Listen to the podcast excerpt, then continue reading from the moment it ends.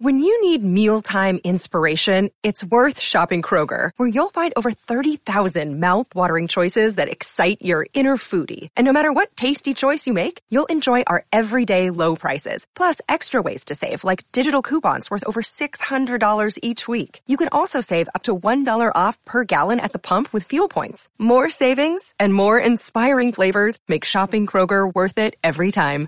Kroger, fresh for everyone. Fuel restrictions apply. Another day is here, and you're ready for it. What to wear? Check. Breakfast, lunch, and dinner? Check. Planning for what's next and how to save for it?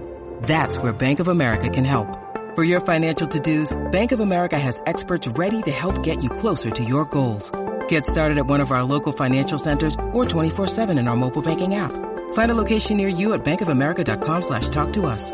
What would you like the power to do? Mobile banking requires downloading the app and is only available for select devices. Message and data rates may apply. Bank of America and a member FDIC.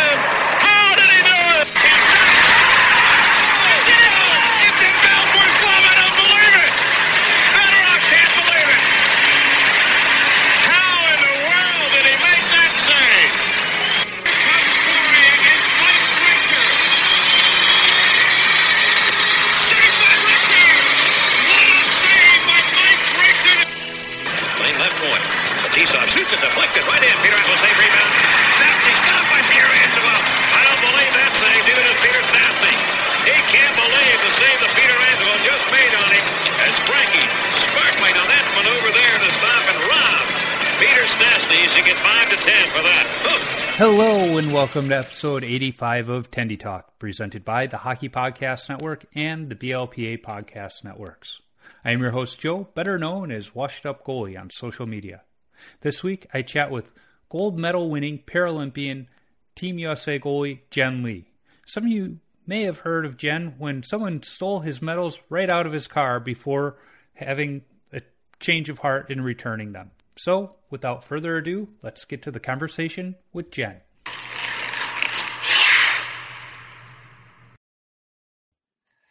Well, Jen, thanks for uh, joining me on the podcast. I'm actually pretty excited to get you on here. Um, one one of my um, goals with the podcast is to talk to goalies of all ages and skill levels, but that also means not just you know male able-bodied goalies. So I've been really focusing this year on having you know more female goalies, and then, then I was really excited to get you on because you are unlike any other goalie I've had on the podcast. You are a uh, sled hockey goalie, which is really awesome. Um, and not only that, but you are a U.S. gold medal winning uh, sled hockey goalie, which is even cooler for me. Oh no, thank you, Joe, uh, for having me on the show. Uh, but yeah, it just um, you know, like you said, you know, I, I play play a goalie. Goaltending is my position as well, except mine's just going to be a little bit different. You know, it's ice Yeah. hockey now they call it these days, uh, or sled hockey. But uh, the concept's still the same, right? Uh, the net, uh, the size doesn't change. The the rink, the ice rink sizes doesn't change at all either. So the game's still the same, uh, except we just, we just finding different ways to stop a puck. You know. Yeah, it's pretty awesome. Now, before we get into like the whole sled hockey side of things, um, you play sled hockey because uh, you lost your leg. Uh, Yeah. So, b- before we learn about that, were you into hockey before the accident, or was it something you discovered after the accident? Is you know a way to still stay active? Yeah, no. Um, I actually grew up playing hockey as well. Just not- Okay. yeah, just not like college level or even high school level. Uh, West Coast. I grew up in, in the West Coast. A little background. Uh, my family and I, my family and I immigrated from Taiwan. You know, so uh, we grew up in California, San Francisco Bay Area, and um, it was like roller and inline hockey became bigger in the '90s uh, because I think to me, Mighty Ducks. I watched the Mighty Ducks and I got into hockey because of that. Yeah. Yeah. Yep. Well, and then I mean, out in California, we had pro beach hockey at that time with the, that Yeah. crazy ramp behind the net. Right. ESPN's missing a chance to bring that back and you know Oh my uh, gosh, I make know, some right? money there. Yeah, I know. You can at least put. I'm def, they, they can definitely at least put down the ocho. You know? Yeah. Well, I mean, how cool was it too? Because I mean, they had it on the beach, and you got these people walking down. I'm assuming it was probably Venice Beach or something. And then, oh. like, okay, you got this game going on. It, right. It should be part of the Summer. X Games at least. Yeah, and the vibe is just so great, and uh, you, you, see like amazing footwork too by inline roller hockey players. yeah, and I think and I think a lot of people who I mean hockey in the hockey world, right? People knows that, but like and if you're looking at the bigger round, you know, people doesn't know sometimes that hey, you actually transition easier or better uh, to ice ice hockey as an inline roller. Mm-hmm. Yeah, it, it, was funny when I was in high school. Every day after school, uh, a bunch of my teammates and I we would meet up at the uh, little grade school right next to our high school because they had a beautiful blacktop parking lot. And we would play roller hockey until the sun went down or we had hockey practice. And our coach would just get so mad. He's like, You guys are playing too much damn roller hockey because your turns just take forever. You know, because that is the one thing with roller hockey is you can't make the tight turn like yeah. you can on ice. And he's like, It's it's it's ruining the way you guys skate. And we're like, Oh Jesus, yeah. no. Um, but yeah, so you know, like you said, you're growing up in California in the 90s. We had the Mighty Ducks. You had Gretzky out in LA. Um, but hockey was still quite a niche sport. So, how, how, did you discover it? Was it really just the movie and you're like, I want to try this out? Um, yeah, that's a good question. Definitely, uh, it wasn't just a movie, right? It, it has a little yeah. bit of everybody kind of uh, played a role. It definitely was during around the summertime and uh, parking rec and stuff like that. There's always like activities going around, you know, mm-hmm. going on after school or summer school around that time. And yeah, and then I just saw, I remember watching a bunch of kids just playing, uh, you know, stick, you know, like stick ball, you know, in a way they're playing in the schoolyard, playing roller. And then next thing you know, like the, the crowds got bigger and bigger. And then you, every time you walk by, uh, you know, the after school and you see that, you kind of just draw it into that. So really, that's really kind of like my initial. And then, then a guy named Richard Solomon, where uh, he is actually more of like a hockey fanatic and, and whatnot. Uh, he was the kid that that really kind of got me into the uh, into playing hockey and everything else. And and afterwards, it was like goaltending was a position that I, I just like realized I wasn't good at skating. And then you know they were like, "We're just gonna put you in front of the net." You know, there's always there's always like a you know there's the goalie position is always open right? It's always there's something available yeah. for that. So, so, you're you're playing you know street hockey essentially in the 90s i'm gonna guess you probably wore those glorious Mylec leg pads that we all had that left the toes open. So oh yeah totally. are, you know it, it'd probably be okay for you now because on your one foot you got probably titanium toes uh, and you wouldn't feel it anymore. But it was like, God, I, I just remember coming home with, you know, bruised up toes. It's like, what am I doing to myself? Oh yeah, totally. Those were like, and those were like big five sporting goods, you know, like brand too. You know, the one that comes like in a box and then it's, everything's compacted down, and then here comes the free, you know, the the set, right, the blocker, catcher, yeah, whatnot. Yeah, so uh, I remember just wearing those things, and then sometimes even mixed with like uh, baseball equipment. Yeah, yeah, it's, it's very, very much like Sandlot on uh, with with stick and puck, or you know, stick and ball. That's exactly what it was, and I mean, it, there was just something about that era of the '90s because you had the Mighty Ducks come out, and then you had that wonderful movie Wayne's World with you know they're playing street hockey and game right. off, game on, and it was just like that was the vibe. Not just in California, I was in Chicago. We had the same vibe, it was like yeah. you'd go to by the park and for whatever reason, the tennis courts never had nets. So this roller hockey players just took over the tennis courts. It's like it's a yeah. beautiful paved, you know, yeah. flat paved area, and then you got the chain link all around, so you don't have to go chasing the ball when it's out of out of uh, play. It was just like, yeah, and like you said, you go by one day and there's you know six kids out there the next day there's 10 kids and then before you know it you got enough for two three teams and you're just taking turns and yeah no totally it's it's definitely like uh definitely there was a lot of uh pickup games happening at the tennis courts yeah because it was just the only place that's kind of, was kind of like available unless you go to the basketball court but like you go to the basketball court it would be taken over by noon right because there are actually going to be more people playing over there on the basketball yep. court. So yeah, I got some good memories back what you just said. Yeah, totally. I, I, remember growing up. Uh, we had paved alleys in Chicago but there was like this groove right in the middle of the alley for drainage, and so we would play in the alley uh, by my buddy's house, and right behind his house was actually a funeral home, and they had this great big, beautiful, brand new uh, paved blacktop parking lot. And mm-hmm. the one day the mortician came on, he's like, "Why are you guys playing in the alley? Why aren't you playing in the parking lot?" And we're like, mm-hmm. "Well, it's not ours." And he's like, "Well, as long as we don't have services going on, you're welcome to use the parking lot." And it was great because there was a brick oh. wall on the one side, so that's yeah. what we're shooting against. And we're like, "This is awesome!" And it's just, yeah.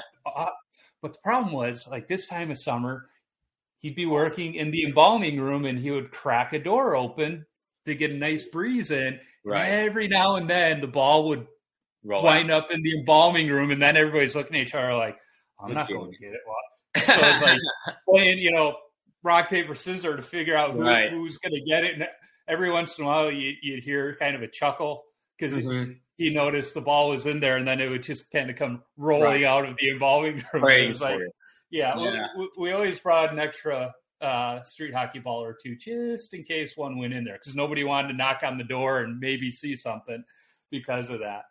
So no, awesome. yeah. you, you, discover the game, you know, mm-hmm. on pavement. Um, yeah. W- when did you transfer over onto ice? Was it after the accident or was it uh, beforehand where you said, you know, let, let's let's try this ice thing? Yeah, no, totally. So uh, it wasn't. It was my first time after I was injured in 2009, and when I got transferred to a rehabilitation center here in San Antonio, Texas. Uh, it's like a military rehab facility for mm-hmm. uh, people with permanent injuries, physically uh, physical injuries. You know, like myself, amputee. Uh, it was like uh, the therapeutic sport, para ice hockey, or sled hockey, was was you know, introduced to us and asked if we would like to participate. But it was like an all night sport, and that itself it was totally brand new to me. Um, I was I had no idea how even that concept worked. yeah, yeah, yeah. So let's talk about the accident. So even before the accident, you you decided uh, to sign up for our military and serve our country, which is just awesome. Um, what branch were you in, by the way?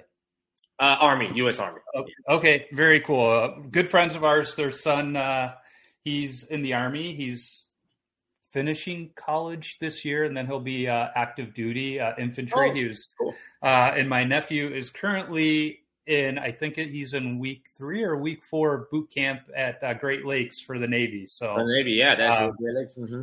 Yeah, yeah. Yeah. It, it, it, was really funny because my nephew came over the night before he was going off to boot camp and, you know, give us some hugs and everything. And he's like, well, I got to leave. I got to go to my mom's house. And we're like, oh, that's nice. He's like, no, I, I just, I needed her to clip my fingernails. And we kind of looked at him and we're like, you're 18 years old. He's like, well, I can clip them. She just does a really nice job. And we're like, that's sweet on one end, but like you're going to boot camp tomorrow. You cannot yeah. say things like that anymore, buddy. and he's like, I know. right. Being in the uh, last month, you know, the, the parents' love and all that before. Yeah. Yeah. Totally. Yeah. No, I hear you. No.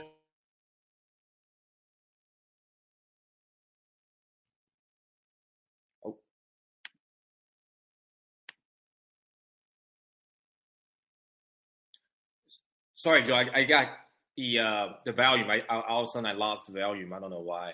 I apologize. Yeah, that's a weird. Hmm. Yeah, it doesn't. Can you hear me? Okay, that's Fine. weird. Oh, there we go. It's back. Yeah, it yeah. Just, all of a sudden, it just lost audio. I was like, "What happened?" Yeah. Sorry about that.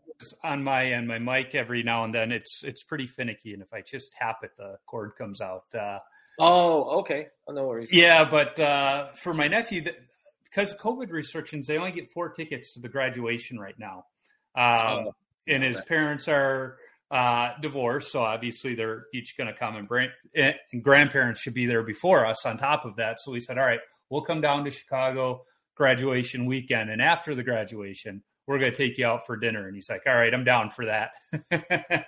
um, nice. but uh, so so you you join the military. You're serving our country, and I, I think some people listening they, they hear you know you're an amputee, and they're they're probably thinking you know was a combat, but uh, in my reading, it was a motorcycle accident. Correct? Yeah, yeah, it was. It was a motorcycle accident back in uh, 2009. I was stationed in Savannah, Georgia at that time. Um, but then my accident happened in Florida, Jacksonville, Florida, where I was riding back with uh, four of my other colleague or other motorcycle buddies. Yeah, that was also in the military with me. Mm-hmm. You know, it's interesting you say that. It, you know, you are on leave, and and it happened because I, I, was talking to um, our friend whose son is in the army. He was a 20 year uh, Navy carrier pilot, and he said, you know, most of the injuries he saw of his uh, colleagues through his 20 years was while they were on leave, not in combat. Uh, it's just kind, kind of crazy how that happens, you know. But um, you get in the accident, you you lose the leg. Um, what were at that point? I mean, wh- what are you thinking? You know, of what the future holds for you at that point. Yeah, totally. Um, like very, very great point you brought up earlier. Just uh, you know where your buddy says he saw more uh, leave accident or you know like nine to combat and stuff like that. Because I think the statistics at that time coming back from uh, downrange, uh, we call it downrange like a combat theater, right? Or uh, mm-hmm. Like a deployment trip. You know, uh, I think it's like every every one out of five return will you know just get an accident or something, but most likely a motorcycle. So the statistic was definitely like similar to what your buddy's saying. Hey, I see more like vehicular accident and all that stuff. So again, like circle back for sure. You know, it was just a typical Saturday riding.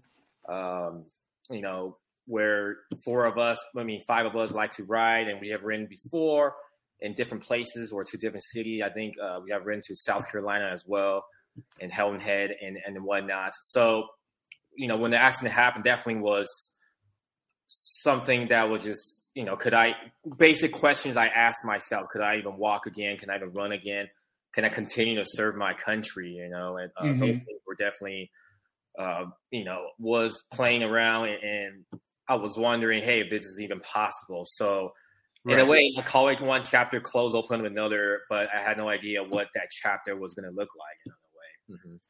Yeah, you know, I, my grandfather uh, later on in life he had hardening of the arteries, and he wound up having both legs amputated just below the knee, not at the same time. So I, when he was going in to have his second one amputated, he made us take his prosthetic and hold on to it in the um, waiting room, and we're a family that you know has dark humor. So my uncle set it on the coffee table because this waiting room, like you had to walk okay. through yeah. it to get to most places in the hospital. So he sets it on the coffee table with the lampshade on top, like in oh, a Christmas yeah. story. Christmas story yeah. So that got a lot of looks. Um, because of course I believe it was around Christmas time too. So that that was funny. But then after the surgery and they transfer him to the rehab facility, the nurse comes in and this poor guy didn't know what he was in for.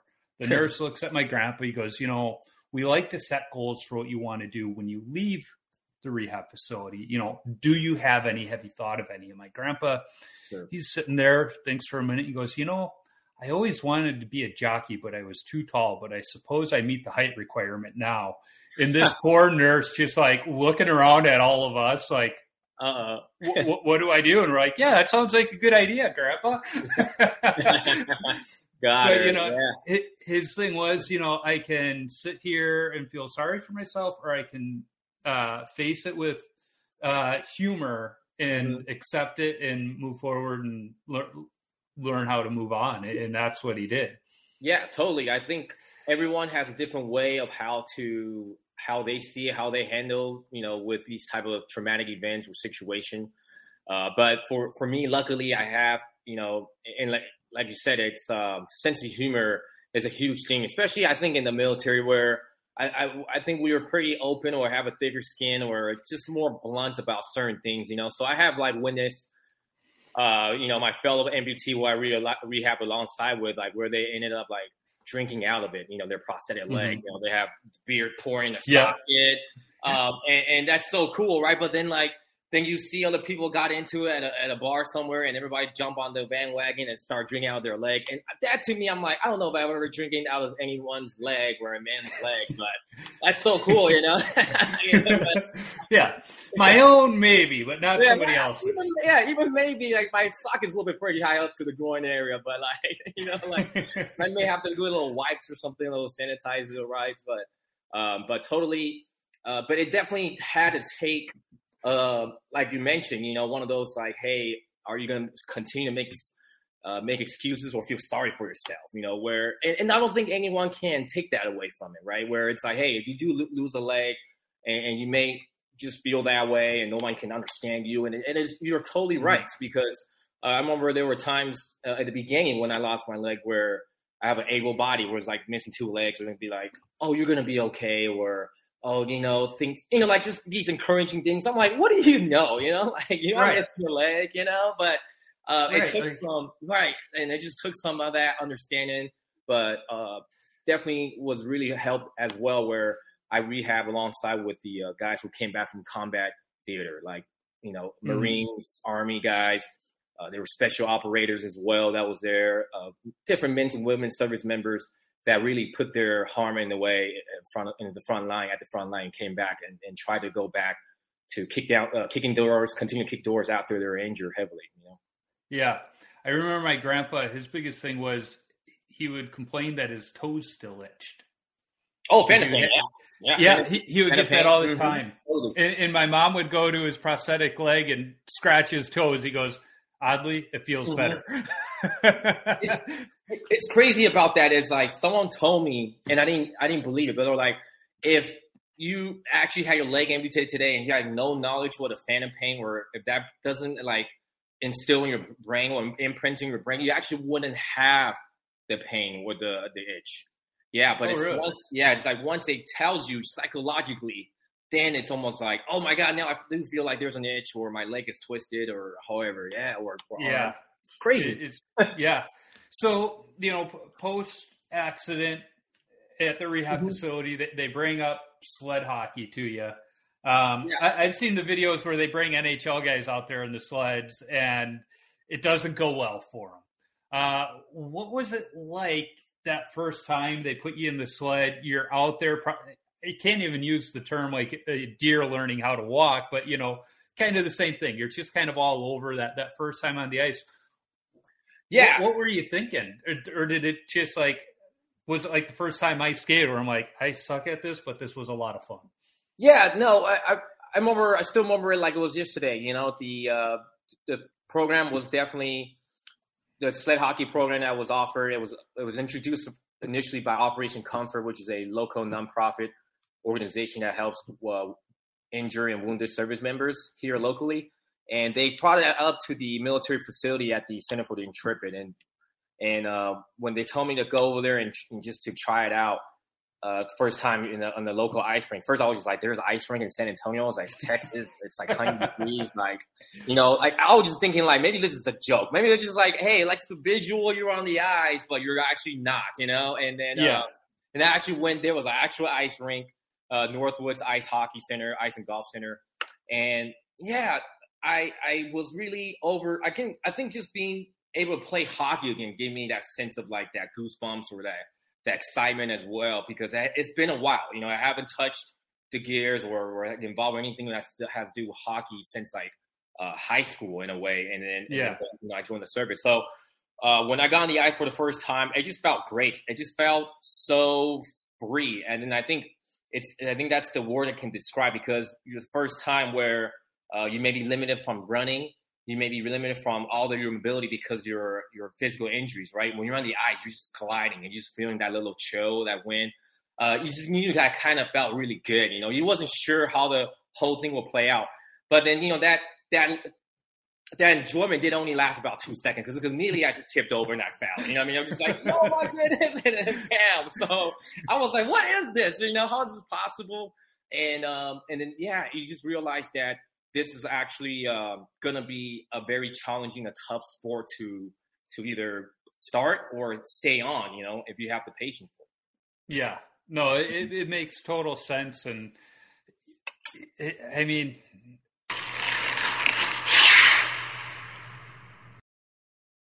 Football fans, the first Sunday of the NFL season is here, and DraftKings Sportsbook, an official sports betting partner of the NFL, is giving new customers a can't miss offer to celebrate the return of the NFL. Right now, new customers can bet just $5 and get $200 in free bets instantly.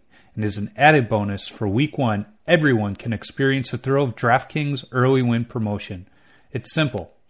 Bet on an NFL team to win. If your team leads by 10 at any point during the game, you get paid instantly, even if your team loses. Download the DraftKings Sportsbook app now and use promo code THPN to get $200 in free bets instantly when you place a $5 bet this Sunday. That's code THPN only at DraftKings Sportsbook, an official sports betting partner of the NFL. Minimum age and eligibility restrictions apply. See show notes for details.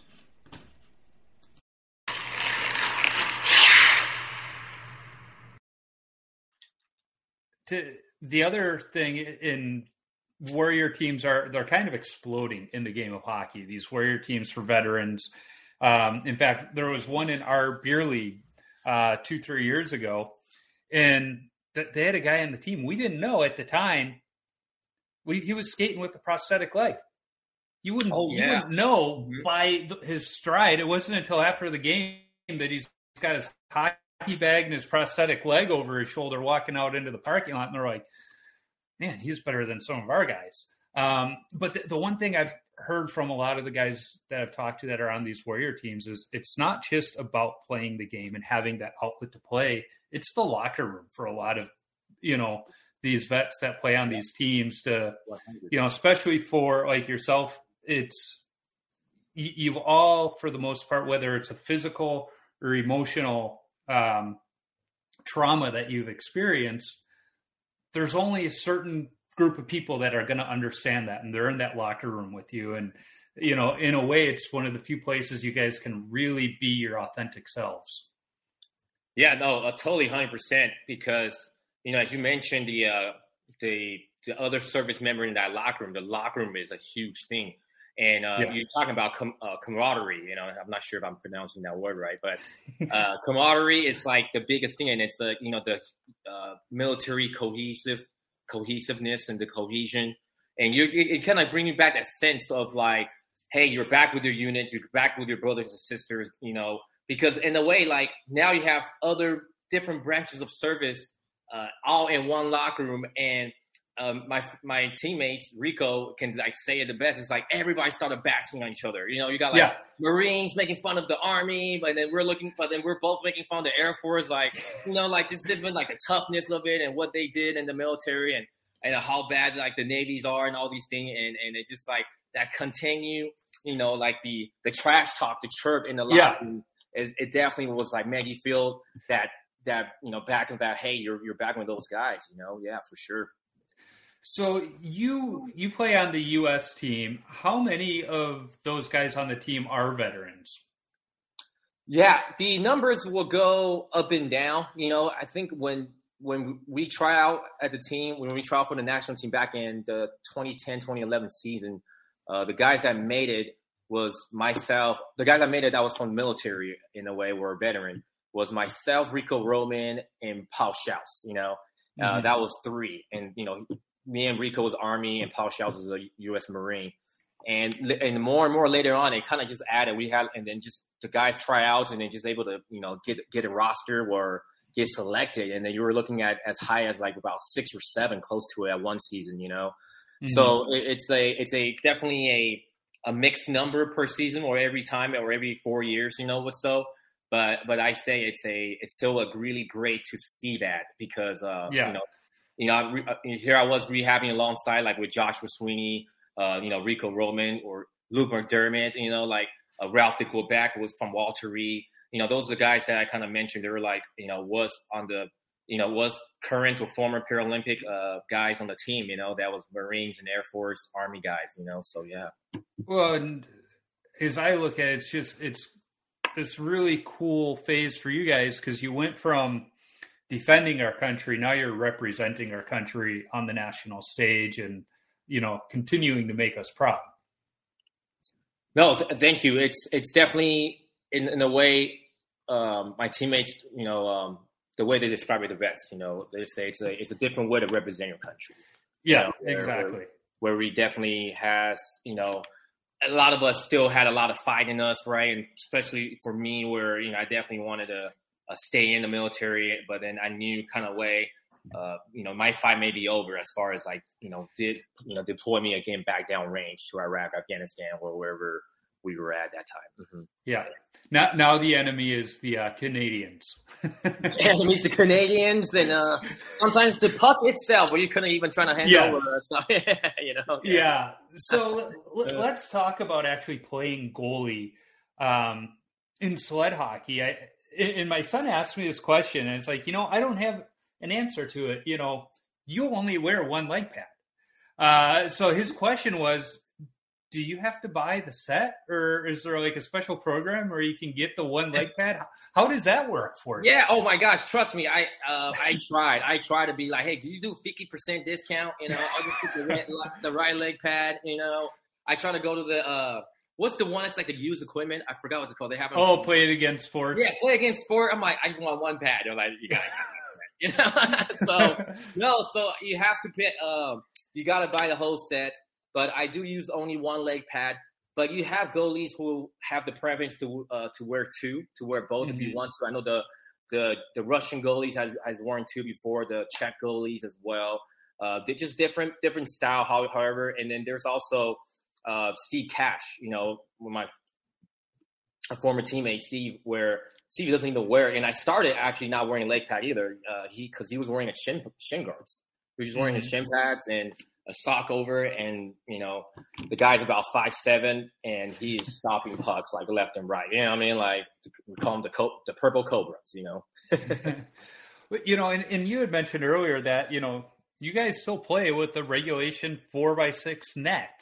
Right. Um, I'm sitting here going, okay, I'm an able-bodied goalie, and I still leave an awful lot of net uh, behind me. If mm-hmm. if I'm now essentially sitting down in a sud playing, there's yeah. a lot of net above me. So you know how how good are some of these guys at lifting that puck up and over you to where that that does become a concern, or is it really you know yeah the net's four feet high, but you really only have to focus on maybe the top two or three feet. No, I mean it's you know if you're looking if you're asking if you're asking the same question like ten years ago, Joe, like I would say, hey, you know, you you get the gist of like how the player is going to shoot, where they where they want to place the puck, and how they how maybe fancy they wanted to finish and look great for the goal. You know, Kodak yeah. and all that. But now you're looking, you know, now the the game has evolved so much where now they're able to use right hand to left hand We'll switch back, right? Because we're know in our sport we have two sticks instead of yeah. one, and we're, you know the shot placement are getting even uh, more accurate. The, the, shots are coming at you a little bit, you know, more harder, faster, heavier. Yeah, and then you guys, guys, guys, you know, you got guys like Declan Farmer where he he can go up and down. You know, he can shoot you wherever. Like you leave a little, just a tiny little gap in your hole anywhere, and things like that. So you know, I would say it is definitely a difficult for them, uh, difficult for us to really under like if we if you're just a, a, new beginner of this sport and you have like someone who can play like Declan Farmer or you know you're talking about Tyler McGregor in Canada, uh, you know those great skillful elite guys, then it's it's so hard. It will be hard. It will be tough to uh, stop. Mm-hmm. Yeah, you know, part of me thinks it'd be fun to see you know one of these elite national teams play against your average beer league team to see you know how well would that go for the beer leaguers? I, I have a feeling it'd be a pretty pretty good game. Well, it, believe it or not, so you know, before we go to camp for our, you know, before we get together as a national team, or even before we even make the national team, uh, we play with our club team, right? So mentioning yeah. about the San Antonio, so we have a, club team. Uh, the, the, San Antonio is just like an all military veteran team, right? But you have teams like St. Louis, you got teams like Colorado, you know, you got yeah. teams in the East Coast where they're consist of like different athletes from like you know born with disabilities and, and, and military mixture. But at the same time, uh, just like our club team, we have national team too that plays. Mm-hmm. So so in a way, we're playing with our guys who you know maybe veteran guys, but who are not just like as high level, but they're still great enough to like hey, we can play a good club game or, or Yeah. close to a, a development team level game. And oh man, it's just like it's it's it's so much fun out there though, you know, because you're you're just it's a very totally different dynamic hockey, but it's still Yeah, well, one of the first times I saw sled hockey was up here at the Super Rink in Minnesota. They have the Hendrickson Foundation, uh, oh, okay, yeah, and and they have a um, uh, celebration every summer, and it's just all kinds of. They use the term adaptive hockey because there's blind hockey. They got some of the deaf teams that I know Stan Mikita was very instrumental in, and uh, they it all culminates with a uh, a celebrity game. So you get a lot of um, local retired NHLers, Olympians. You know, the Broten brothers are typically there. Uh, but it, it's really cool because you know it's just free, open to the public. And I, I took my son two years ago, and you know we sat around and watched some of these games. You know, you had you know the ones where they're just kids, where they're some of them were getting pushed around, but then then you had these warrior teams out there, and they were knocking into each other like none other. It's like, whew, it is brutal out there. Um, Yeah. It's Yeah, so fun to it's- watch, though. yeah, some good stuff for sure. I, I think a lot of time, uh, a lot of guys who pick the sport up, at least from the military perspective, is like they they want to hit. You know, they feel Yeah. like uh, football on ice in a way, or just want to let go, let go of their aggression, uh, aggression. You know, wherever Yeah. it's going on. Yeah, you know. So I think that's like really just a great way. And it, and then and then you, and once like and then once you start picking up like a little bit of hockey, it just becomes like so much fun and, and everything. Yeah. Do, do you think it's that ability to actually hit and let out some of that aggression is why you've seen more and more um, injured vets take to the to the sport? Yeah. Uh, hold on, hold on, just cut off. But I, I got your question. Sorry, I think we're back. Yeah. Resuming back. Okay.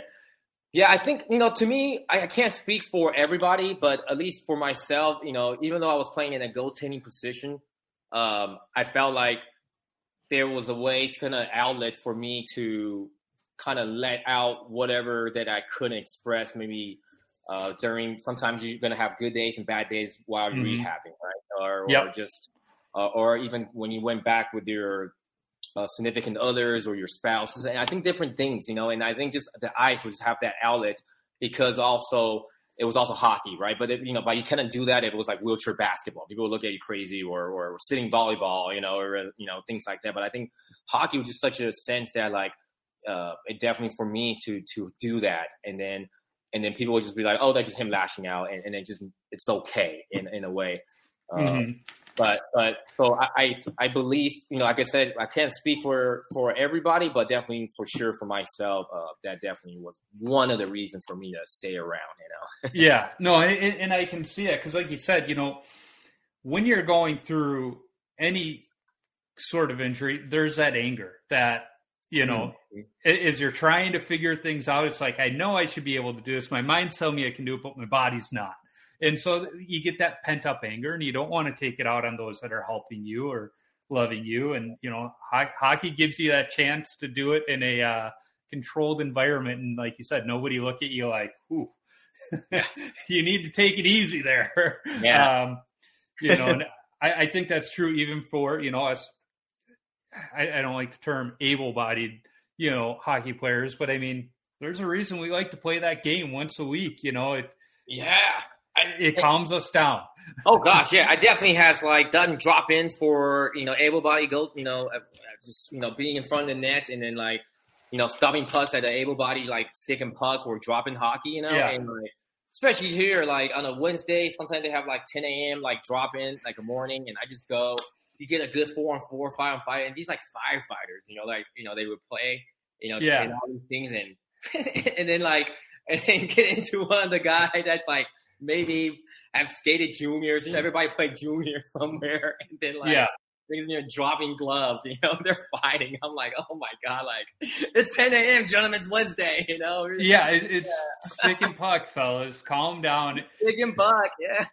Oh, You know, there's always that one guy in the beer league that wants to start fights and everything, and whenever he tries, um, you know, starting stuff in our league, you know, you just hear from both benches like, "We all have to work in the morning. What are you doing?"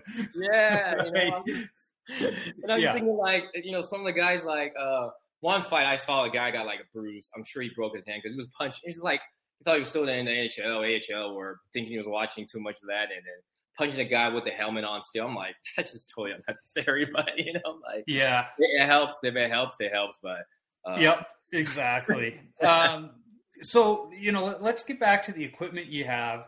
Oh you know, yeah, because for the most part, it is you know what I would wear on the ice is kind of what you have. You know, you, have got the chest protector, you have the gloves. Do you have any modifications to your gloves? I ask because I, I know some of the players kind of have some extra grips on their gloves at times. You know, what about you as a goalie? Do you have anything extra, especially on you know kind of the the underside that where I wouldn't have it, but do you because you kind of have to go you know a little different to stop those high shots than I do.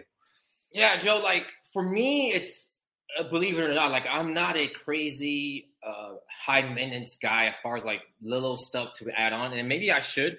Maybe that'll help, help me like make make more. I don't know, you know, like uh, start a couple more games. but it's just like uh, for me, it's the the the basic modification for it is there, right? For for sled got us sled goaltenders, you know, for us, like we gotta put spikes uh, on our glove side where it's gonna be, uh, you know, on the the hand side of it where you can put it down and, and still maneuver or move side to side or forward and backward as a skating procedure. And, you know, blocker, I have seen teammates and where I've done it before where you can put spikes around the knuckle area or inside that blocker, you know, where it can help you do a maybe extra grip if you want to on the ice, if you like kind of lay flat down already and you need to kind of just have a, like a power push slide. So I've seen that before. Yeah. Um, I have seen different modification as far as like different sticks. How you how do you like your sticks? Some people like it the almost like a regular goaltending sticks, right? Uh, but but it's cut down shorter for their length and, and whatnot. Yeah. Uh, for me, it's I mine looks almost like a tomahawk stick, right? I think you've seen that if you look at the yeah. picture, right? But but and it's not st- directly straight or flat. It's going to be a little bit at like a 45 degree angle and whatnot, just to have that angle and then for me to cover the blocker side a little bit better. Uh, yeah. But I, I, I definitely don't. But like I said, I definitely don't have like the extra padding or all these things. And uh, sometimes I don't think about it, and then I, until I get hit there, I'm like, I think I should put something there. You know? Yeah. Well, that was me in college. I started wearing a uh, slash guard on my glove hand, mm-hmm. uh, but I turned it around because harder shots and everything yeah. else, and I was kept getting bruises right With here. So I just yeah. Yeah. Just went and got a, you know, slash guards that normally you have the plastic up here. I just turned it around and like, boom. And it, it was funny because never really heard other goalies doing that. But, you know, as I started being around more high level goalies, I started seeing more and more of them with that slash guard just on the glove hand. It's like one of those things none of us really talked about. We all just kind of did on our own. Hmm, interesting. Um, yeah, that's definitely that's a very a creative way to tell too.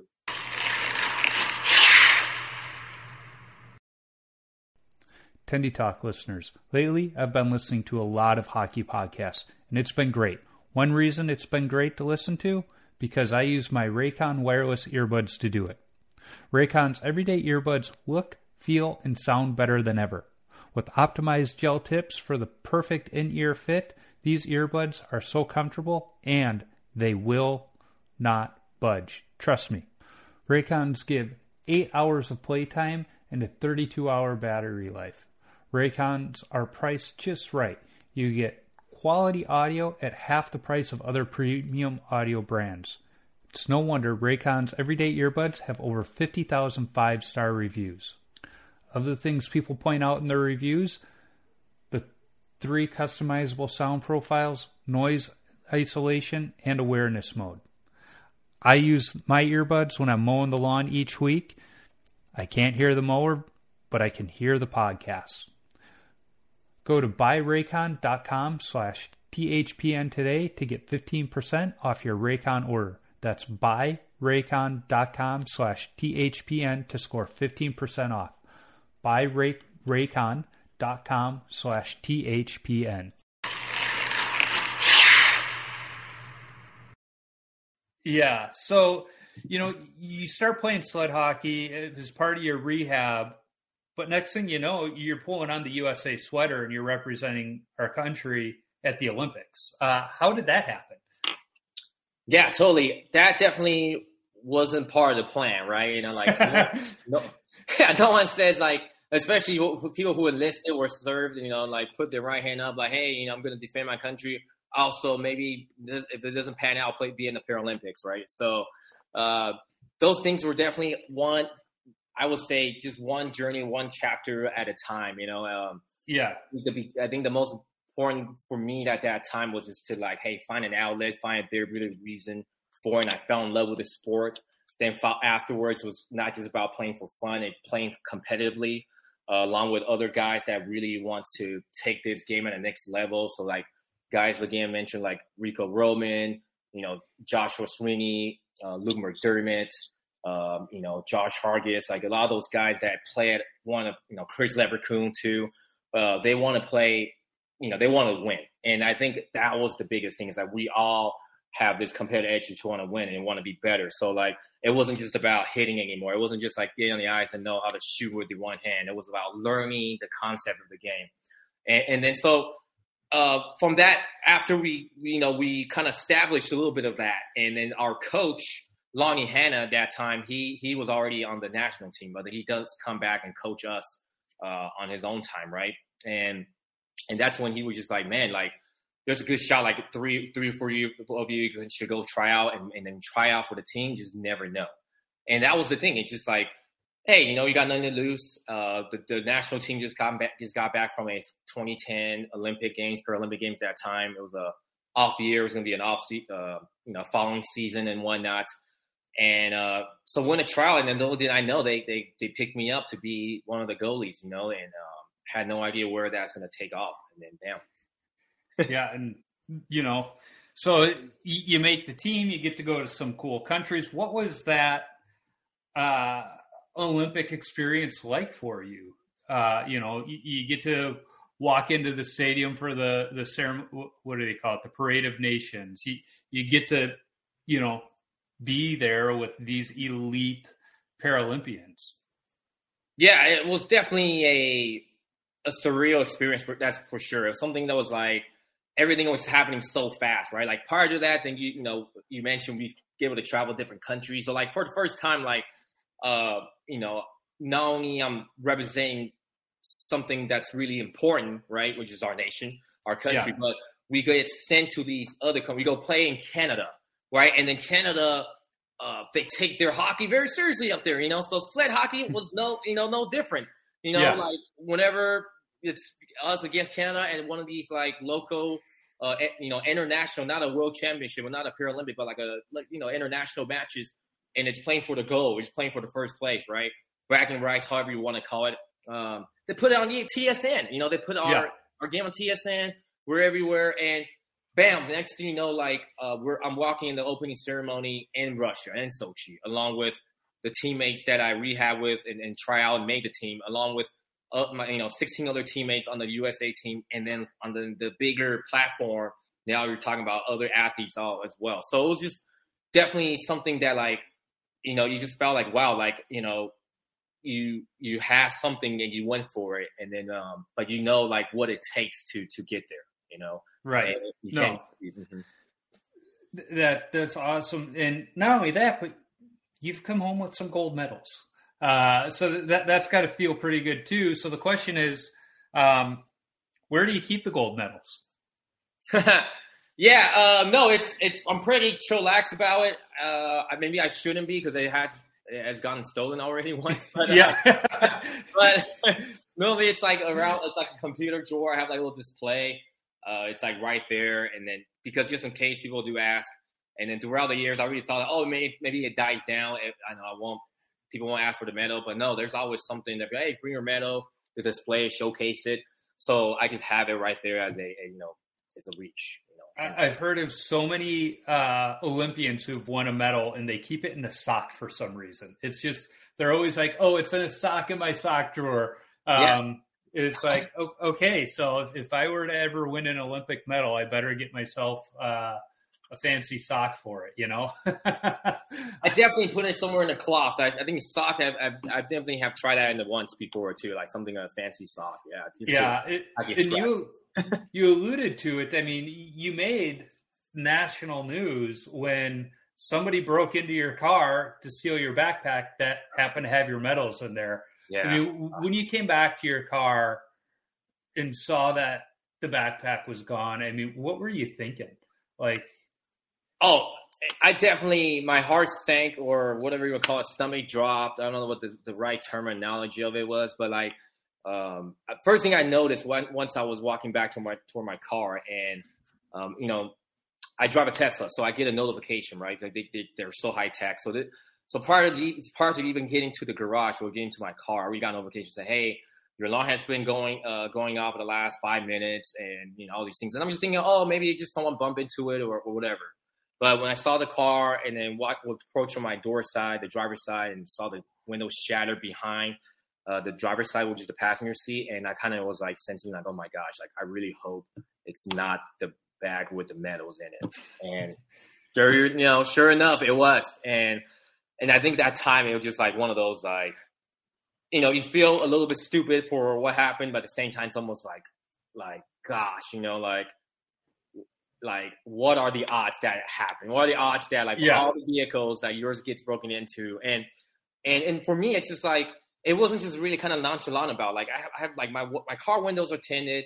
You know, I have the car for a couple years now, and I actually even put the because the windshield was pretty big on the Model Three, so I have the windshield uh, sunblock too, so you can't really see what's in there. You know, so right. one of those things. It's crazy. It was, I guess, it's like a lucky snatch and grab by this guy. I don't know. You know.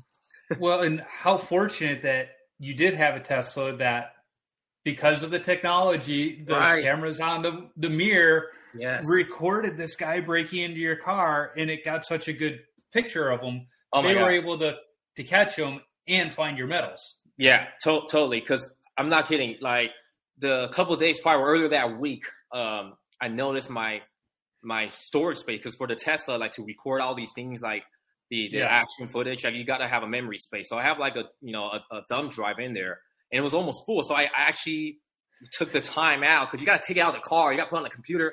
It's a pain in the neck it can be, and I cleared it, you know. And luckily I did that, and they were able to capture it.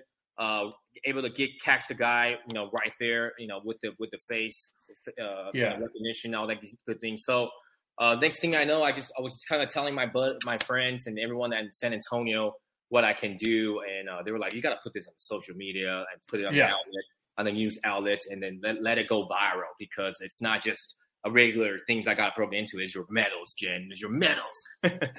Yeah. yeah. And fortunately they were able to find them. Where did, where did they turn up? You know, did, did the guy try taking them to a pawn shop? You know, where did they find them? Yeah, so it was crazy. So like, um, you know, when it happened, the thing went viral and it got retweeted and everything else, right? So everybody started getting involved. And next thing you know, like the San Antonio Police Department, uh, uh, the sheriff, the U.S. Marshal, and I even heard about maybe like possibly FBI. you know, like you know, you might as well call the National Guard. You know, I don't know. they all Yeah. they all got involved. The chief of police, yeah, chief of police, uh, Chief McManus was like, no, this is unacceptable. And then, you know, he was using like the camera technology and the city that they installed for like facial recognition. And I guess it got to the point where it got really heated. You know, this became a very uh, trending topic. And the guy, uh, they found the backpack first. It was dumped somewhere in the parking lot and by the theater where I parked. And they found the backpack. The, the the wife and the husband called it in, said, "Hey, we have a backpack," but then realized uh, this empty backpack is where the scene was. So that was like, "Oh shoot!" You know, we're getting close. You know, that was like day two, and then Yeah. and then three days later, um, they they say, "Hey, they got a notification." They call me two days later. Actually, they were like, "Hey, we found your we found the the bag that has contains your uh, medals in it." And I was like, "Oh, where was it?" And it was like, "Oh, it was dropped off with a note at a police station, uh, at a fire station at a fire station." Yeah, so uh, I guess the guy realized, oh my god, he has messed up, or he was like, oh gosh, it's too much. So he Yeah. decided to to give it back, you know, and then uh, left a note says, I, I think I messed up or something like that, you know. Yeah.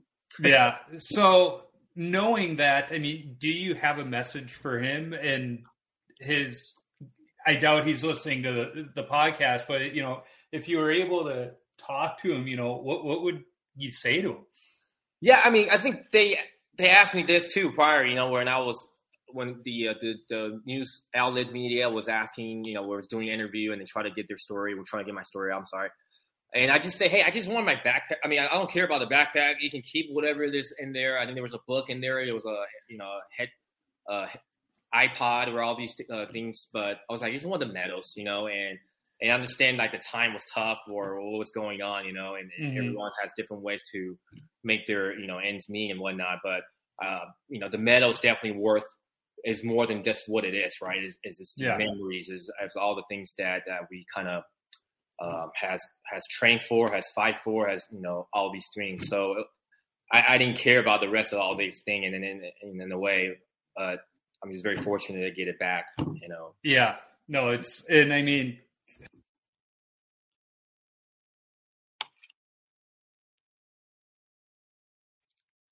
But sorry, the microphone. Sorry, the microphone again. Yeah.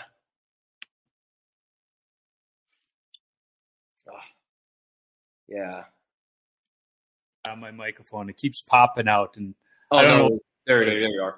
Yeah. Um, so, but how fortunate that you just happen to be driving a Tesla and not a Honda or a Ford that wouldn't record this. You know, it, there's it's yeah. kind of yeah that, that series of yeah, and, and, I think and I think these are type of like these type of energy and all these things, right? We uh, I think I think more and more I I play in the position, the goaltending position. The more you understand, like sometimes it's not about you know, goaltending is not just about like what you do on the ice and, and what, what works for you to, and then like what you learn from like the, the coaching of it or the, the aspect of the game. Sometimes it has a lot of more of a spiritual involved, uh, as in your game as well, where it may help you grow or understand the game concept better in a different way, or then it makes you maybe see the game better in different ways, you know? And yeah. I, I think, and then I think that time it just make, uh, I mean, I wouldn't say, oh, it makes sense, but it's just like, oh man, like these things happen for for a reason where a lot of people may not understand it, but like for me, like I understood why, you know, and and, and I'm just glad that that it worked out in a way in my favor, you know. Mm-hmm. Yeah, it's one of those things, you know. There, there's those times where you just go, things happened for a reason, um, and you you don't question them. It, you know, it, it, reminds me when I was in college. I went to Catholic school my whole life, and uh, very much like the scene from the movie Rudy, where he's in the church and the, the priest goes, There's two things I'm certain of in life. There is a God and I'm not him. And uh, I, I, had a similar situation when I was in college. One of the brothers was talking to me. He goes, You know, you just, you got to look up at the night sky and then tell me there's not a God. You know, because mm. there, it, but it's it's one of those things where there's a greater power just making sure things work out in some crazy way. Yeah, you know, it, it just it's so it because it, it, really is. It, it just it goes back to like how did you know I even end up playing hockey again, or you know, how, or in the yeah. position, and, and and and then then there's the story behind of like it wasn't just bread and butter the whole way to making you know like making the Sochi team, the roster, and then afterwards making it to, for the Pyeongchang 2018, and then and then this whole thing about how I became a starter in 2022. You know, so it's like a way of different ways of like everything happens for a reason, but a lot of those things sometimes are are uh, we call it failures or mm-hmm. challenges, and that kind of can bring you down and bring you down for a while. But you have to learn how to kind of overcome it, and it's, it's almost like uh, getting scored on, right? And in a big game or things like that, and how do you move forward? Or even playing a, um, you know, didn't didn't happen to win the game, and and you know, based on your mistakes and how you able to overcome that and bounce back the next day. Yeah, it's funny you mentioned, you know, it's it's failures and how you move forward. I, I think I was listening to the In Goal podcast and they were talking about um, Mitch Korn evaluating mm-hmm. a young goalie, mm-hmm. and this goalie just had a terrible game.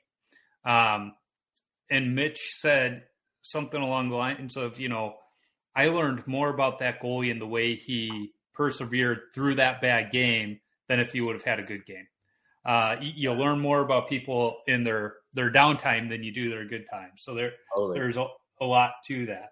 Yeah. Now I'm, I'm looking at the time. We've been talking a while, so I, I, I want to be mindful of that.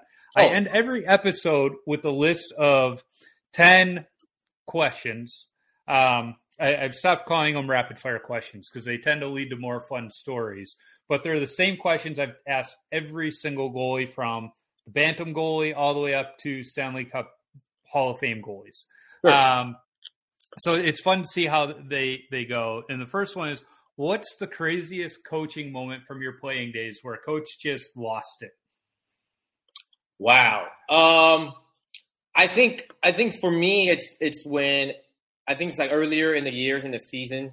Uh, I mean, I'm, when I was playing like my first second year on the team, um, and then we had, you know, we had different head coaches changes, but at that time we were playing under Coach uh, Maluda, Ray Maluda, and you know he he just say he's a little bit more. He played in the former uh, pro league in the past, um, and then um, so he just has that that expiring the trend, you know. And I never really mm-hmm. kind of like deal with that as far as like that kind of explosiveness goes, you know, especially in the hockey realm. So I yeah. think it's like a one of those like we had a pretty okay game, and then like the next practice, the next morning went to practice, and then like it just uh it wasn't like exactly how they want how you want it, how the coaching staff wanted, and he just lost it and backskating us. like I was just like, wow, this is my first time experiencing that. You know, like everyone was like, oh, you know, this is cool, crazy crap and all these things. I'm just like, wow, this is pretty cool. You know? yeah, that that's funny. So, yeah. what is your favorite all-time goalie mask? Um, are you talking about more like the NHL guys, or or any mask, or at this any point, mask, any mask? Man, I mean, like how I even drew into the playing goalie in the position is really like it was like Dominik Hasek, Chris Osgood's like where they're just their cage yeah. was just different, you know, compared to others, you know, and then like that itself it just stood out. It didn't it, it wasn't like the painting or the picture or the graphics. It was like that way just looked different and, and then they play like you know they were pretty much you know own the ice you know what i'm saying like so yep. they're at a different level too so um i think those are the masks that really stood out to me at least that got me into wanting to play in goalie as well yeah, and I like that you mentioned Osgood. He belongs in the Hall of Fame. I'm a Blackhawks oh, fan yeah. saying that. He belongs in the Hall of Fame, and people that try and say, well, look at the teams in front of him, I hate oh. that explanation because hardly ever does a great team with an okay goaltender win the Stanley Cup.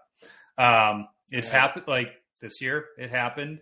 The, mm. the Hawks in 2010 with Antti Niemi, it happened, but yeah. you need a good goaltender, and, and that's why if you're, you know, Osgood's not in there, you got a guy like Corey Crawford who probably won't make it in the Hall of Fame, even though he's got almost identical numbers to Henrik Lundqvist, who yeah. will probably be a first ballot Hall of Famer. It's like, yeah, Osgood, he he belongs in there.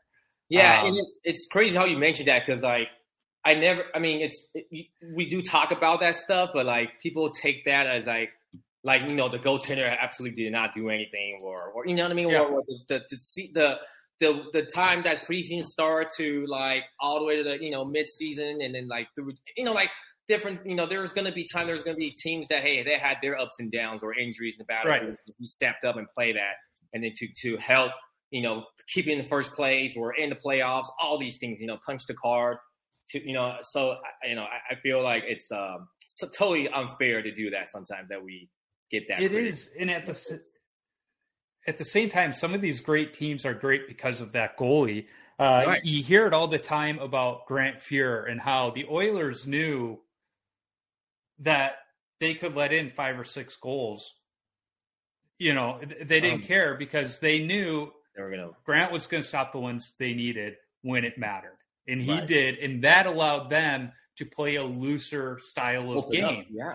But if they didn't trust their goalie, if they didn't think he was good enough, they wouldn't have played that loose, open style game that allowed them to score all those goals. And that's where the good goalies make that difference. Is they allow that those teams to take those chances to play a riskier game because they know if they cough the puck over and there's a turnover or an odd man rush, yeah. they're good back there. Yeah, it, it, makes a big difference. When I was coaching high school hockey, we saw it all the time. There's you know one or two kids when we had to give them their few starts a year.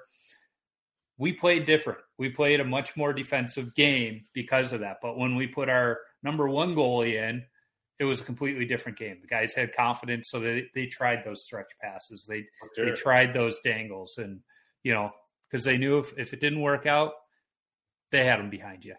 Yeah. Yep. Um, mm-hmm. So, next question: What's your favorite rink that you've played at? Favorite rink? Wow, I would say got the chance to play a lot of a lot of different rink sizes, you know. So I would like if you want to start like the like the world championship first or whatnot, like at that level first, I would say Czech Republic. Uh, I think you know Ostrava. The uh, you know prior to the COVID, they they held like the world championship there, and mm-hmm. um, oh my gosh, it was just loud. it was just loud, and they love their hockey. They and, yeah. and you know they, they, had fireworks, they had ice girls, and I was like, this is crazy. On a sled hockey game, and it's just like nuts, you know. Um, and then and then and then you have Russia uh, in Sochi when we are playing, you know, uh, in that Paralympic and the Olympic size rinks. Uh, you have like, uh, you know, we are playing gold medal against Russia, so it's like Russia versus U.S. again, and then um, you know you had like President Putin that was watching the game, and you know, it was just like a different sense, yeah. And and and then um, then you're looking at uh, North America, Canada. I would say like Calgary, Calgary, and, and like Nova Scotia. Like they, you know, every time you go up there and play, you definitely have like really good, good uh, crowds and everything else. Yeah, so. Mm-hmm. That's awesome, and to to play in Russia with Putin in the house had to have been um, quite an experience. Yeah, yeah, yeah. It was it was nuts. It was nuts that you can see them like right there at the suite level, and they're just looking on. You know, like yeah, that and to win the game and probably just see his anger in his eyes had to make it even better. Kind of the, you know. Oh yeah. Oh, I, it's you know, I, I don't want to. I mean, it's a whole story. You can do a whole podcast about that, right? You know, you have to. In, uh, there's like a documentary came out. It's called like Icarus or Icarus about what happened in Sochi or like about athletes. Yep. And, then, um, yeah, there's like, uh, and then supposedly we, uh, the head coach of the Russian team that time, I don't, or, or some one of the coaching staff like disappear or then you know after the Sochi loss and we're just like you know what I mean? You kind of question like what happened? And yeah. Yeah different things yeah. Uh, so th- this is a question that I'm really interested to hear your response because you do play sled hockey. What's your favorite stick that you've ever used? Favorite stick? Wow yeah. um I don't I don't we don't get that much like you know, all our sticks are like uh, handmade. We're man, um, we made it ourselves. Yeah, mm-hmm. so we actually make our sticks from scratch. So if you want to say what was the best stick I ever made, I, I think it was uh, my boy who was a combat engineer, uh, Sean Semesky. He had his crazy MacGyver engineering and about like how to reinforce my hockey sticks stronger because we just kept getting broken. I was just like, hey man, like every every camp or every like you know two camps that will break a bunch of sticks. And he was like, that's it. We're going to try to figure this out. And, uh, and, and, he came out with this concept. He was like, it's still going to be light. We're going to only add just a little bit of like ounces of weight, but nothing too crazy. And, uh, and I think that's, that's pretty much my answer. that, that's awesome. Yeah. Um, you, are starting to see more of the manufacturers though focus a little bit on at least the player sticks for sled hockey. Yeah. Yeah. Chops some of the blades. You know, at first I was like, what kind of goofy blade is this? Then it dawned on me, he's like, oh, these are sled hockey blades. Yeah, I would say as a as a regular players, like not non goaltenders, like their sticks has evolved or has uh you know changed a lot, quite a bit from uh used to be wooden sticks, right? Now you have like the the carbon fiber, the composite, and all like the the more hollow and got a little bit more angles in, the bend of it yeah. as well. Uh, I think Warriors uh, Easton used to pick it up, but I think now Warriors like the main company that makes the sticks. And uh, and, and I'm not kidding. Yeah, like uh, some of these guys, uh, some of our top guys, Jack Wallace, Brody, um, you know, like they use these, you know, these high caliber sticks that you know does make a difference in their shots and, and how yeah. pucks come out. Yeah, how it gets released. Mm-hmm. Absolutely. Yeah. Uh, so because you got your start playing roller hockey, I think this question still pertains.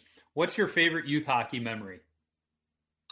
Wow, yeah, my favorite youth uh, hockey memory was we had the park and rec like a like a bash, you know, where the seventh, eighth grader um, wanted to puff their chest. It's like, hey, we're better than like this, like these PE teacher, like go, you know. And then there were like a bunch of staff members, like uh, PE staff or volunteer that plays hockey, like adult. So like we had like a little battle, you know, and like yeah. Um, but at the end of the day, like uh, they asked me to go 10, uh, and, you know, for both sides. They were like, hey, we're going to have one game. We're going to want Lee to play for us and lead, and then Lee play for us. And then it makes a difference. You know, they were trying to say, oh, goalie makes a difference. Yeah. And then like it went to like game five, you know, like, like, like a little series we had. And it's supposed to be like as simple as like maybe one or two games, but it was just That's like, awesome. oh, I'll win one for them. I'll lose one. They're like, hey, like tight knit games. Yeah. yeah. So, what is the best chirp you've heard on the ice, off the ice, directed at you, not directed at you? I, am assuming there's probably been some good ones. Oh man, I mean, I, I, think I think those things are like the chirp I got from it, it's it's really I don't know. I, I I normally try to like face them out, so I'm trying to remember like what they say, but I, I think it's just like oh, I think the best one was like um you know my first ten seasons, you know, I'm not gonna lie, like I don't play, I don't even play much. You know, I had like, you know, Steve Cash, were you know considered as one of the best goalie, you know, of what he does in front of the net. And um, so whenever I actually get the, t- the time to play or chance to play in front of like a, a higher or better team like Canada or Russia, all these things, and and then you see some of the guys like, oh, they finally put you in, huh? You know, like oh, it's gonna be a gonna be like a Swiss cheese, you know. It's gonna be like a Christmas lights all day, you know, things like that. Yeah. And I kind of just chuckle. I'm like, yep, here I am, you know. So here we go. Yeah. well, and to get politically incorrect, when when you have a bunch of people with disabilities together, they get vicious with each other about each other's disability. Where if anybody without a disability could said this, we would be canceled in a heartbeat. But I, have I've noticed when I've been around some people with disabilities, they they are ruthless with each other. But it, yeah. it's one of those they can say it, we can't. yeah, there's definitely no holds no holds bar in in our uh, in, in our hockey uh, community or hockey world as well. You know. yeah. yeah. So, what is the worst post game beer you've had? What's the worst? Uh, again, sorry. Worst post game beer. Oh man, worst post game beer. I would I would say I would hate to say it, but like it's not not actually not like I go up there a lot, and I would say it's you know it's a it's an alright city, in uh, Rochester, New York. You know I'm not gonna say which bar, but uh, uh I had like sometimes it was just like uh, one time I had like a uh, a beer there, but it was just flat. Oh, that well, that was it. And I was just like, you know, and we yeah. just lost. We just lost. Beer tastes like crap. I was just like, yeah, you know, we're here. Flat, There's a reason why we're here. flat beer will ruin it. That's yeah. for sure. Yeah. Um, I don't even know if this this one might pertain to you because you, you do have kind of that Franken stick going on. But when you tape your stick, do you go heel to toe or toe to heel? Ooh, definitely uh, heel to toe. Yeah. Okay. You are in the majority there. Okay. Um, so when you play, what's your favorite number to wear and why? Um, my favorite number is 32 because that was like my high school. My high school number was between uh, 32 and 34. And but okay. 34 was Stevie, so 32 was like the next number. They gave me like number one. Oh, that's the worst. That's like the bad omen number. I don't like that. Yeah, I, I'm with you. I when I have the few times I've had to wear number one, it's like I don't feel like I've got anything on my back. Uh, I, I got to feel like I have a number, so I feel like I'm part of the team. And number one, it's just you don't feel. Yeah, yeah. I don't feel. I, definitely, I feel like it's very, very individual. Uh, you know, why it's not only just an odd number, single number, but it's like you just feel like you got it. Like, uh, I couldn't do that. No. Yeah, no, absolutely. And the last question: What advice do you have for young goalies? Yeah, I would say young goaltenders. You know, um, when you're to me, it's like if you're at a at a point in take where you feel comfortable, great. You know, it's always good to feel comfortable, but there's going to be a lot of uncomfortable or a lot of different things still going to thrown at you, um, no matter what level or where you play. Right? You can be mm-hmm. at a younger goaltending level, but play at a high caliber school, academy, and whatnot, or maybe a little bit a little bit down in a different different state or city where the the hockey is not that great, but you're like the best goalie out there, you know. So I think I think the the biggest uh, words of advice is uh, try to be learn how to or prepare for a lot of different uncomfortable scenarios ahead of you. Well, and I, I think that's just good advice for life too, because you know mm, we yeah. all like to think life is going to be nice and comfortable and happy, but it's not all roses and sunshine. Right, right. You know. Totally. Um, totally. so where can folks follow you on on social media if they want to and uh, follow your journey? Yeah, uh, it's not much, you know, but it's it's it's it's something that we we got. I uh, for me, it's the IG Instagram. It's at Horatius, uh, H O R A Y underscore Shus, and then uh, you have Facebook as well, Horatius Jin Lee. Uh, Twitter, uh, it's like live of L A W, uh, Lone Wolf. so so silly. And then uh, yeah, and then that's just kind of like um, a way to kind of really get connected, stay connected with with everyone who's uh, has been following our team, has been following our, our journey and everything else. And I really appreciate uh, for everyone who's been a fan or continue to be a fan and, and new fans as well to come.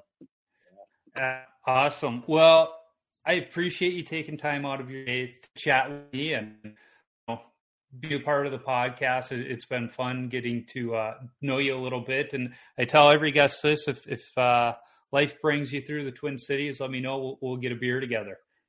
Oh, definitely. Yeah, definitely used to go up there uh, quite often, you know. So love to get back to Minnesota. Definitely hit you up. Yeah, ab- absolutely. Well, again, thank you. I appreciate it. Thank you, thank you, Joe. Appreciate it. Thank you. Thanks for having me on the show.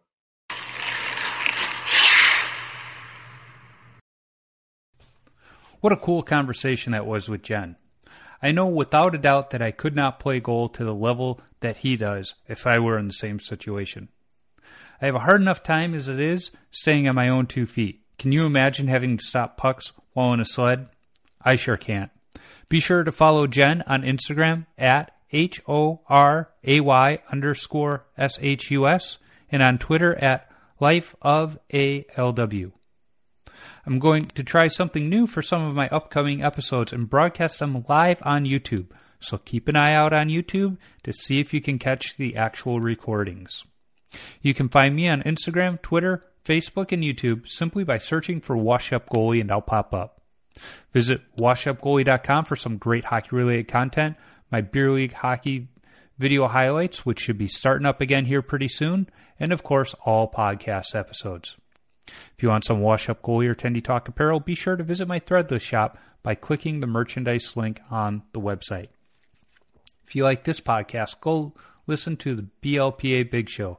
It's the OG BLPA Podcast Network show where a couple of beer league players talk beer league hockey, draft experience shenanigans, and ex- exploits from around the game. Be sure to check out the full lineup of hockey related podcasts on the Hockey Podcast Network as well. There are too many lists here, but shows like the Pucks in Deep podcast, the Dump and Change podcast, and the World Hockey Report podcast can all be found. If you're looking for something good to read, get yourself a subscription to the Vintage Tendy magazine. Published quarterly, the magazine takes a deep dive into an 80s and 90s era goalie. In the first five issues, they've covered Felix Potvin, Grant Fuhr, Tim Cheveldae, Jocelyn Thibault, Ken Wregget, John Vanbiesbrouck, and episode 20 guest, mask painter Don Strauss. I need to thank the band The Zambonis for allowing me to use their music on my episodes. You can download their music on iTunes or listen wherever you stream music from. And as always, I'm working on lining up other goalies to talk to. If you are a goalie or have connections to a goalie who I should talk to, shoot me an email at washupgoalie39 at gmail.com or send me a DM on social media. Let's not forget, if you're a brand wants to sponsor the show, be sure to reach out to me. I'd be happy to talk. And finally, if you like what you hear, be sure to subscribe, rate, and comment on the podcast platform you're listening on. It's a quick action on your part that helps others find Tendy Talk. So, until next time, keep your stick on the ice and your body square to the puck.